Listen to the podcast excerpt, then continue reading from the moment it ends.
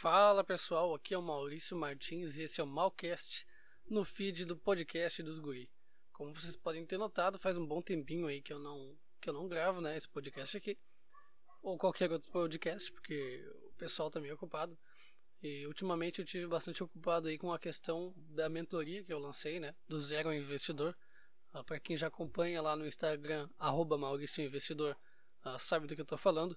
Então eu lancei essa mentoria para ensinar o pessoal desde os conceitos um pouco mais básicos ali em educação financeira até um pouco mais avançado em bolsa de valores, como analisar empresas, como analisar uma ação para comprar, como analisar um fundo imobiliário. Então, desde o básico até de fato a pessoa começar a investir com as próprias pernas, digamos. Então, agora acho que eu vou poder dedicar um tempinho a mais para retomar esse podcast aqui. Só também não prometo que vai sair toda terça, porque ainda assim eu estou bastante ocupado com outras funções. Continuando aqui, nessa leitura comentada que a gente está fazendo também uh, nas seis lições do Ludwig von Mises, né? Uh, essa lição aqui vai ser sobre o socialismo. E o Mises nos diz o seguinte: que vem a ser a economia livre. O que significa esse sistema de liberdade econômica? A resposta é simples é economia de mercado. É o sistema em que a cooperação dos indivíduos na divisão social do trabalho se realiza pelo mercado. E esse mercado não é um lugar, é um processo. É a maneira pela qual, ao vender e comprar, ao produzir e consumir, as pessoas estão contribuindo para o funcionamento global da sociedade. Quando falamos desse sistema de organização econômica, a economia de mercado, empregamos a expressão liberdade econômica, Frequentemente as pessoas se equivocam quanto ao seu significado, supondo que liberdade econômica seja algo inteiramente dissociado de outras liberdades e que essas outras liberdades, que reputam mais importantes, possam ser preservadas mesmo na ausência de liberdade econômica. Mas a liberdade econômica significa, ah, na verdade, que é dado às pessoas que, que a possuem o poder de escolher o próprio modo de se integrar ao conjunto da sociedade. A pessoa tem o direito de escolher a sua carreira tem liberdade para fazer o que quer. E é óbvio que não compreendemos liberdade no sentido que hoje tantos atribuem à palavra. O que queremos dizer é, antes que, por intermédio da liberdade econômica, o homem é libertado das condições naturais. E lembrando qual é a condição natural da humanidade, é a pobreza extrema, é o homem perdido, náufrago na ilha, sem um coco para comer. Essa é a condição natural da humanidade. Nada há na natureza que possa ser chamado de liberdade. Há apenas a regularidade das leis naturais a que o homem é obrigado a obedecer para alcançar qualquer coisa, ou seja, o básico da sobrevivência, né? água, comida, abrigo. Quando se trata de seres humanos, atribuímos à palavra liberdade o significado exclusivo de liberdade na sociedade. Não obstante, muitos consideram que as liberdades sociais são independentes umas das outras os que hoje se intitulam liberais, e aqui na época o Mises está falando isso em. Bom, isso aqui que eu estou falando é primeira metade do século XX, tá? Quando ele fala aqui, os que hoje se intitulam liberais, ele está falando nos liberais do primeira metade, da primeira metade do século XX.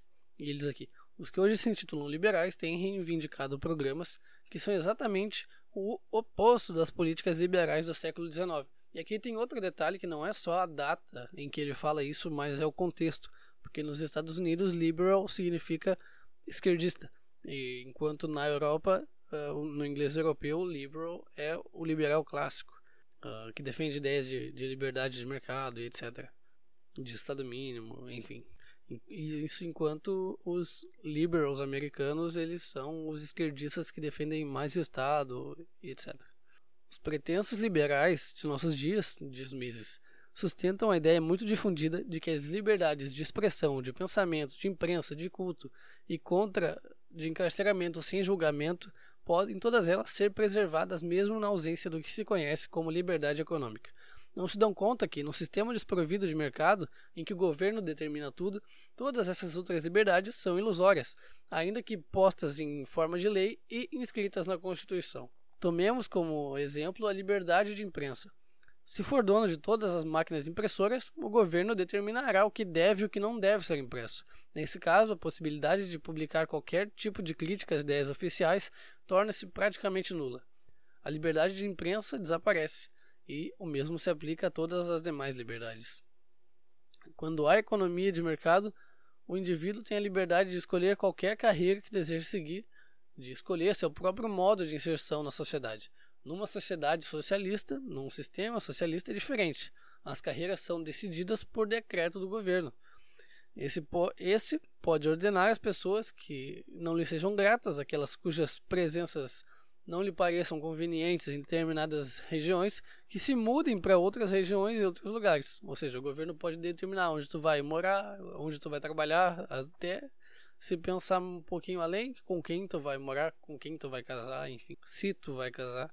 E sempre há como justificar e explicar semelhante procedimento. Declara-se que o plano governamental exige a presença desse eminente cidadão a 5 mil milhas de distância do local onde ele poderia ser incômodo aos detentores do poder. É verdade que a liberdade possível numa economia de mercado não é uma liberdade perfeita no sentido metafísico, mas a liberdade perfeita não existe. A liberdade ela não pode ser tomada como princípio, né? Ela é uma condição. A tua liberdade vai até onde vai a liberdade do outro. Liberdade ilimitada significa poder ilimitado. Se eu tenho liberdade total, eu domino sobre os outros. Então, eles não têm liberdade. A liberdade, como um princípio, como uma coisa perfeita, infinita, ela não, não pode existir. Ela não existe na, no mundo real. Essa é a diferença entre um liberal e um conservador. O liberal ele vai dizer que a liberdade e, e o mercado asseguram os valores morais, enquanto o conservador vai dizer que é o contrário, que são os princípios morais que devem sustentar o mercado e, portanto, a liberdade. Os pensadores que, que desenvolveram no século XVIII a ideia de direito natural, sobretudo Rousseau, acreditavam que um dia, no passado remoto, os homens haviam desfrutado de algo chamado liberdade natural, entre aspas. Mas nesses tempos remotos, os homens não eram livres, estavam à mercê de todos os que fossem mais fortes que eles mesmos. As famosas palavras de Rousseau: o homem nasce livre e por toda parte encontra-se a ferros, uh, talvez soem bem, na verdade, mas o homem não nasce livre.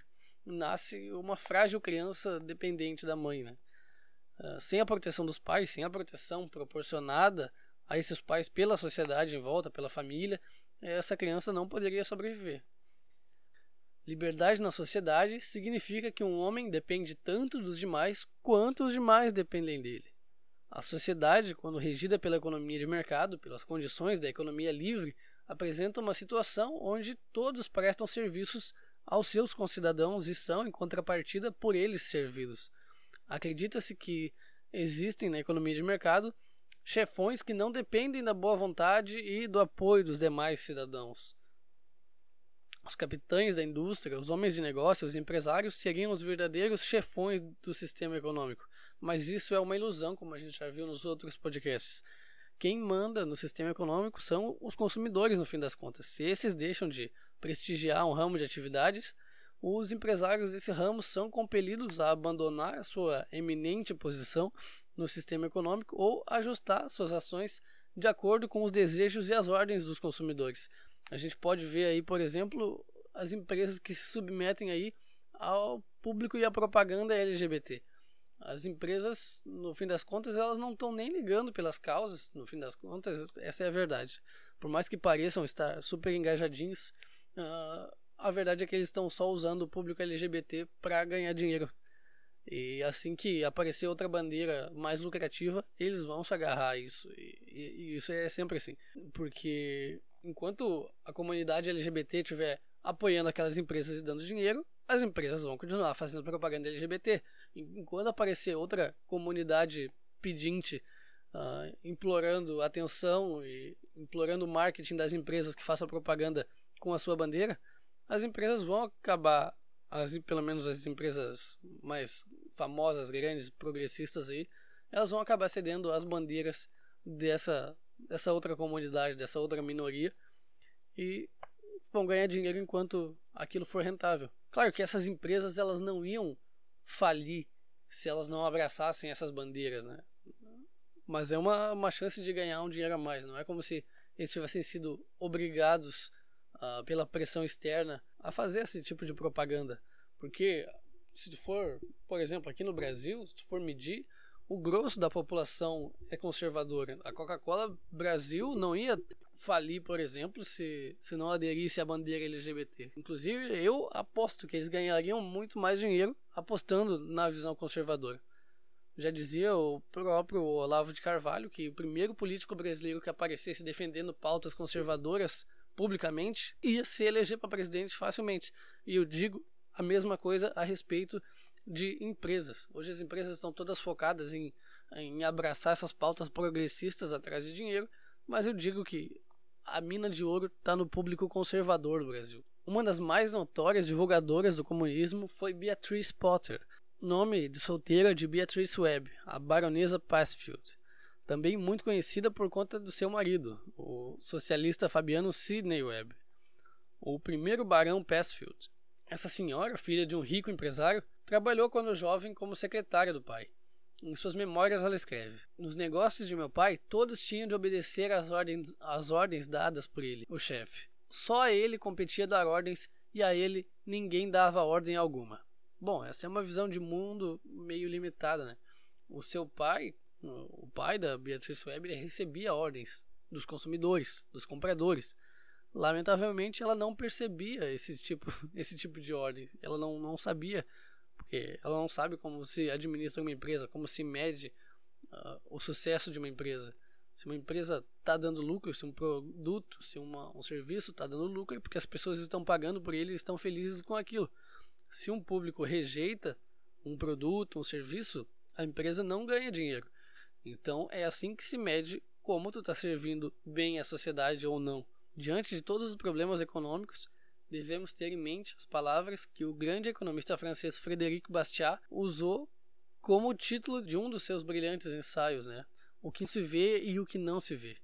Então, nesse caso aqui, ela via o pai mandando em todo mundo, mas não via o público consumidor todinho que mandava no pai dela. Para compreender como funciona o sistema econômico, a gente tem que levar em conta não só o que pode ser visto, mas o que não pode ser diretamente percebido. Por exemplo, uma ordem dada por um chefe a um, a um subalterno pode ser ouvida por aqueles que estejam na mesma sala. O que não pode ser ouvido são as ordens dadas ao chefe pelos clientes. Né? O fato é que, no sistema capitalista, os chefes, em última instância, são os consumidores. Não é o Estado, é o povo que é o soberano. Prova disso é o fato de que lhe assiste né, o direito de ser tolo. Ou seja, o consumidor é o único que tem o direito de ser besta, de ser burro. Ele tem esse privilégio. Ele tem o direito de cometer erros e ninguém pode impedir o consumidor de cometê-los, embora Uh, obviamente ele tem que pagar por isso às vezes. Né? Quando afirmamos que o consumidor é supremo ou soberano, não estamos afirmando que ele está livre de erros, que sempre sabe o que melhor lhe conviria. Muitas vezes os consumidores compram ou consomem artigos que não deveriam comprar ou consumir. Mas a ideia de que uma forma capitalista de governo pode impedir, por meio de um controle sobre o que as pessoas consomem, que elas se prejudiquem é falsa. A visão do governo como uma autoridade paternal, um guardião de todos, é própria dos adeptos do socialismo. Nos Estados Unidos, o governo empreendeu, certa vez, há alguns anos, a experiência que foi qualificada de nobre. Essa nobre experiência, entre aspas, consistiu numa lei que declarava ilegal o consumo de bebidas alcoólicas. Não há dúvida que muita gente se prejudica ao beber conhaque e uísque em excesso. Algumas autoridades nos Estados Unidos são contrárias até mesmo ao fumo. Certamente, há muitas pessoas que fumam demais, não obstante, o fato de que não fumar seria melhor para elas. Isso suscitaria um problema que transcende muito a discussão econômica. Põe a nu o verdadeiro significado da liberdade. Ou seja, aqui entra aquela história de o Estado pode determinar o que eu bebo, o Estado tem que se meter no que eu fumo, o Estado tem que se meter no que eu como, no que eu visto, no que como eu ando, como eu falo, se admitirmos que é bom impedir que as pessoas se prejudiquem bebendo ou fumando, haverá quem pergunte: será que o corpo é tudo? Não seria a mente do homem muito mais importante? Não seria a mente do homem o verdadeiro dom, o verdadeiro predicado humano?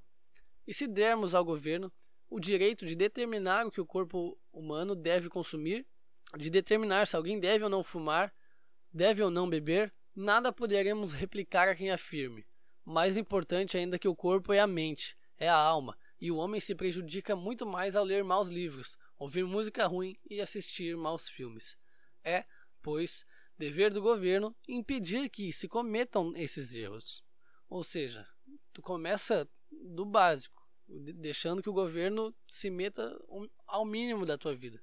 E quando tu aceita esse princípio de que o governo pode se meter na tua vida, o governo aqui no caso o Estado, que o governo pode se meter na tua vida para te impedir de se prejudicar uh, no que tu come, no que tu bebe, qual é o argumento que tu vai ter lá na frente para lutar contra o governo que quer impedir que tu se prejudique, entre aspas, lendo um livro que fala mal do Estado, um livro que fala mal do governante atual, enfim.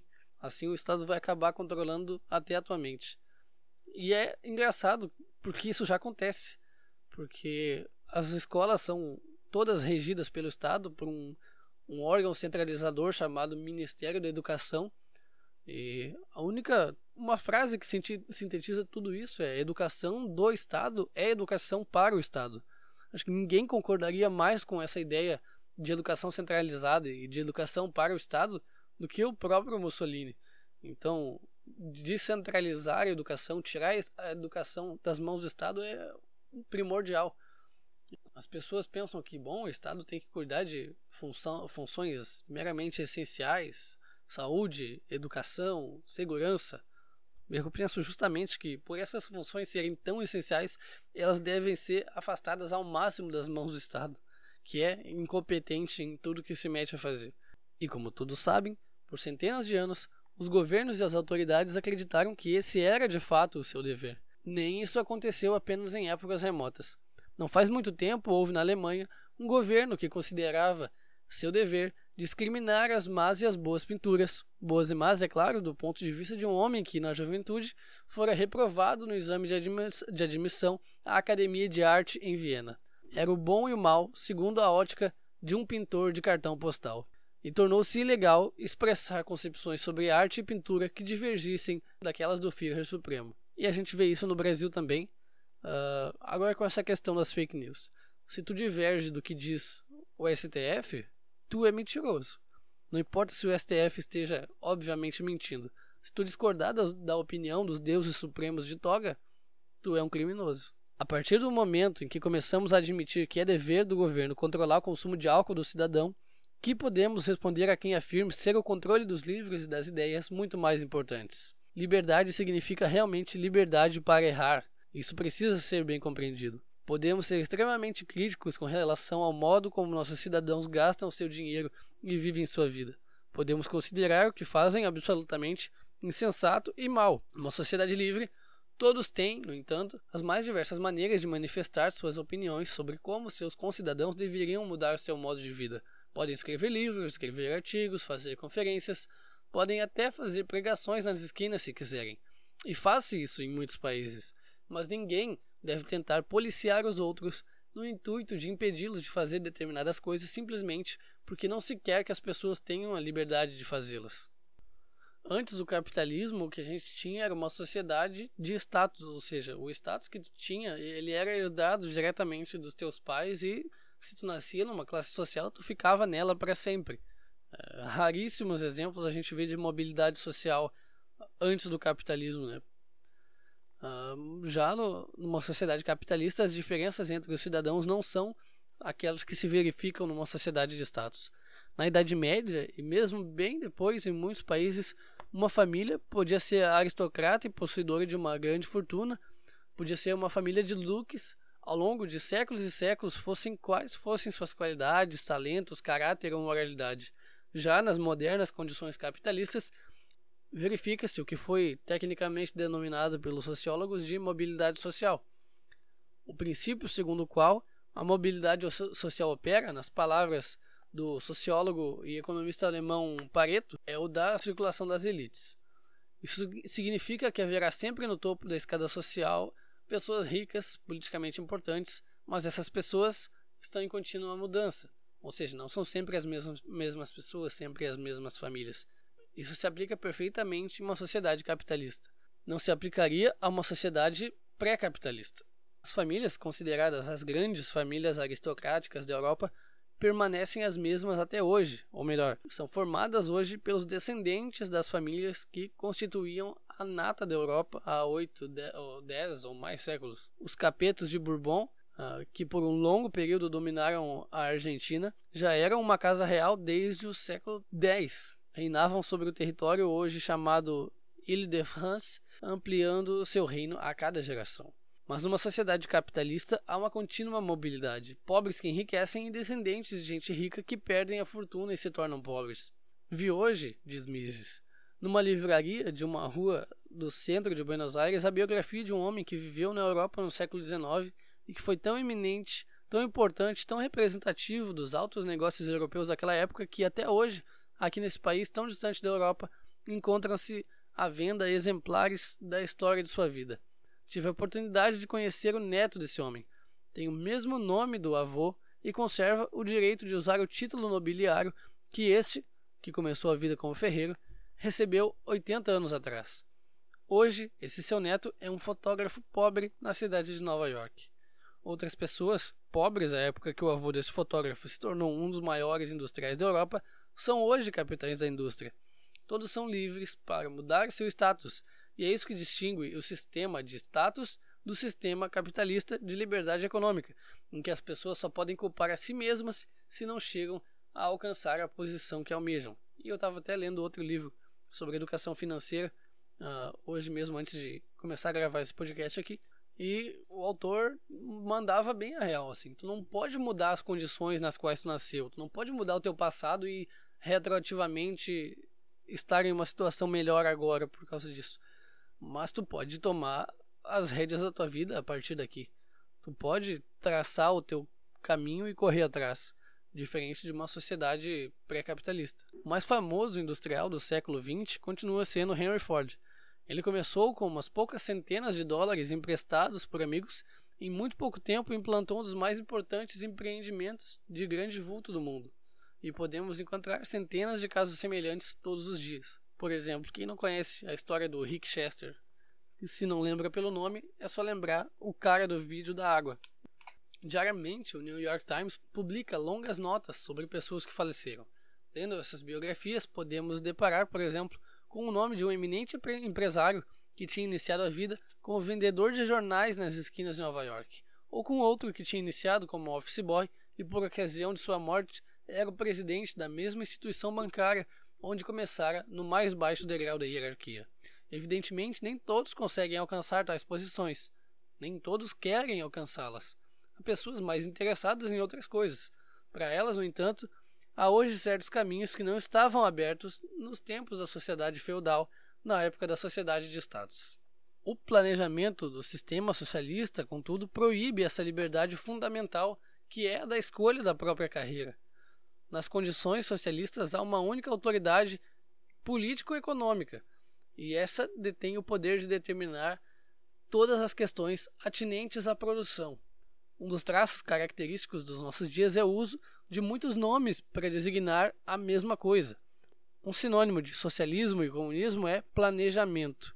Quando se fala de planejamento, as pessoas se referem, evidentemente, ao planejamento central, o que significa um plano único feito pelo governo, um plano que impede todo planejamento feito por outra pessoa. Ou seja, tu quer um iPhone? Não, não vai ter iPhone porque o governo decidiu que o telefone vai ser o telefone X.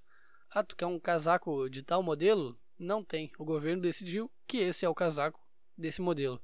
Infelizmente não produziram para o teu tamanho, porque o planejamento central não, não é capaz de lidar com tantos dados assim é, humanamente e, e até para máquinas é impossível calcular todas as variáveis e todos os desejos das pessoas que mudam todos os dias. Mesmo que existisse um meio de calcular e de obter e centralizar todas essas informações de tudo que as pessoas pretendem consumir uh, no próximo mês e, e o tempo de um tempo de produção que se levaria para produzir todas as coisas que as pessoas listaram que desejariam para o próximo mês. No dia seguinte, o desejo dessas pessoas já mudou. O planejamento central é uma ideia de maluco. Uma senhora inglesa, Barbara Wootton, a baronesa Wootton de Ebinger, que é também membro da Câmara dos Lordes, escreveu um livro intitulado Plan or No Plan Plano ou Nenhum Plano. Obra muito bem recebida no mundo inteiro. O que significa o título desse livro? Ao falar de plano, a autora se refere unicamente ao tipo de planejamento concebido por Lenin, Stalin e seus sucessores, o que determina todas as atividades de todo o povo de uma nação. Por conseguinte, essa senhora só leva em conta o planejamento central, que exclui todos os planos pessoais que o indivíduo pode ter. Assim sendo, seu título Plan or No Plan revela-se um, uma burla, uma alternativa que não está em plano central versus nenhum plano. Na alternativa, na verdade, a escolha está entre planejamento total feito por uma autoridade governamental central e a liberdade de cada indivíduo para traçar os próprios planos, fazer o próprio planejamento. O indivíduo planeja sua vida todos os dias, alterando seus planos diários sempre que queira. O homem livre planeja diariamente, segundo suas necessidades. Dizia, por exemplo, planejo trabalhar pelo resto dos meus dias em Córdoba. Agora, informado que as condições em Buenos Aires estão melhores, muda seus planos e diz: em vez de trabalhar em Córdoba, quero ir para Buenos Aires. E isso significa liberdade. Pode ser que ele esteja enganado, pode ser que a saída para Buenos Aires se revele um erro. Talvez as condições teriam sido mais propícias em Córdoba, mas ele foi o autor dos próprios planos. Submetido ao planejamento governamental, o homem é que nem um soldado no exército. Não cabe a um soldado o direito de escolher a sua guarnição e a praça onde vai servir. Cabe a ele cumprir as ordens. E o sistema socialista, como o sabiam e admitiam Marx e Lenin, e todos os líderes socialistas, consiste na aplicação do regime militar a todo o sistema de produção.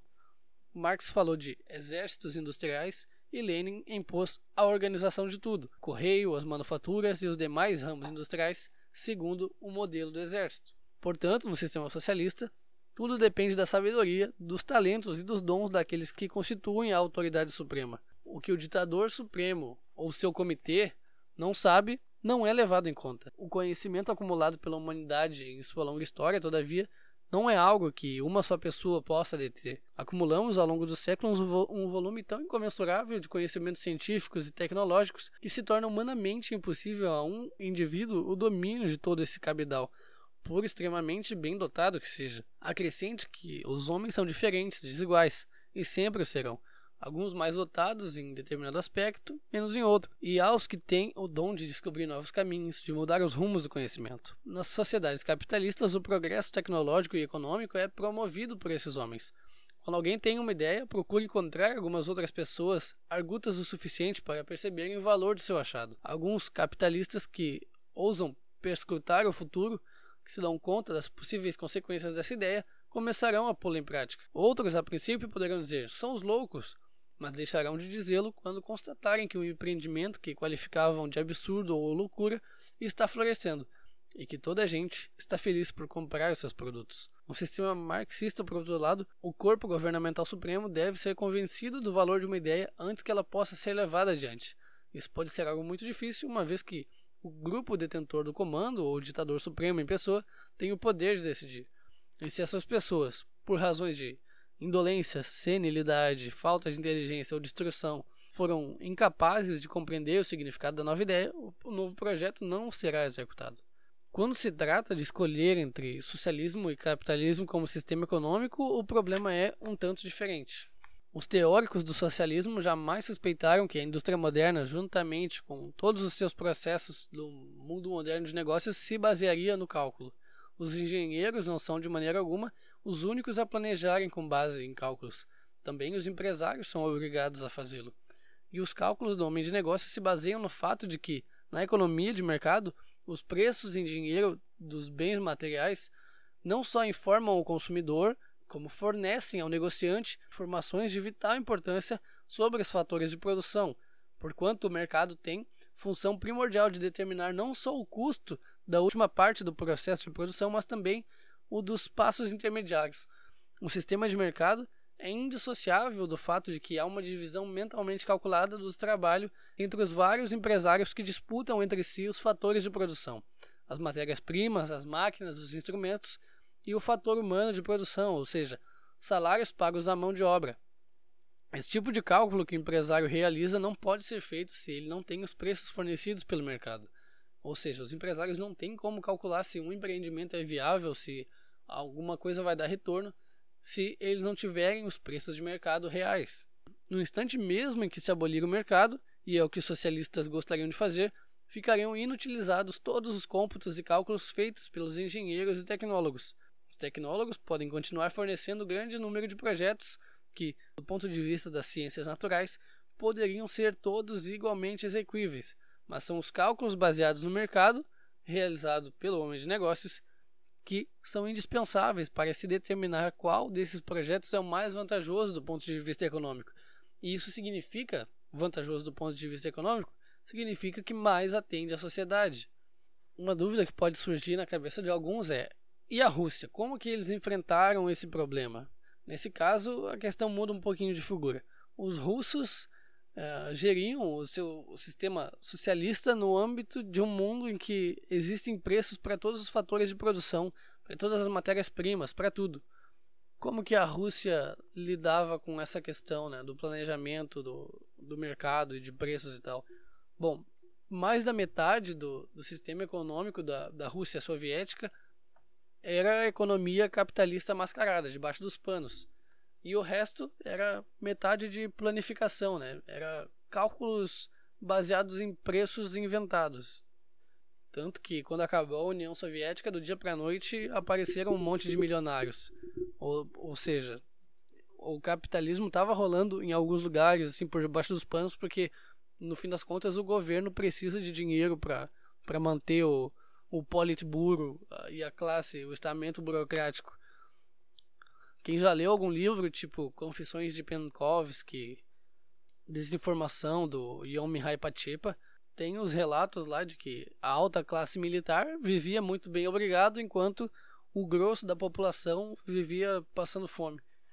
E era só a classe política mais próxima do Comitê Central que tinha acesso a produtos importados. Bom, então esse podcast seria basicamente isso. Esse capítulo sobre socialismo, eu dei uma puladinha em algumas partes, resumi algumas outras, porque o podcast já ia ficar bastante longo. Então me segue lá no Instagram, arroba Maurício Investidor. Acompanhe também lá no canal do YouTube, que é Maurício Martins SZ. E é isso aí. Vejo vocês no próximo podcast.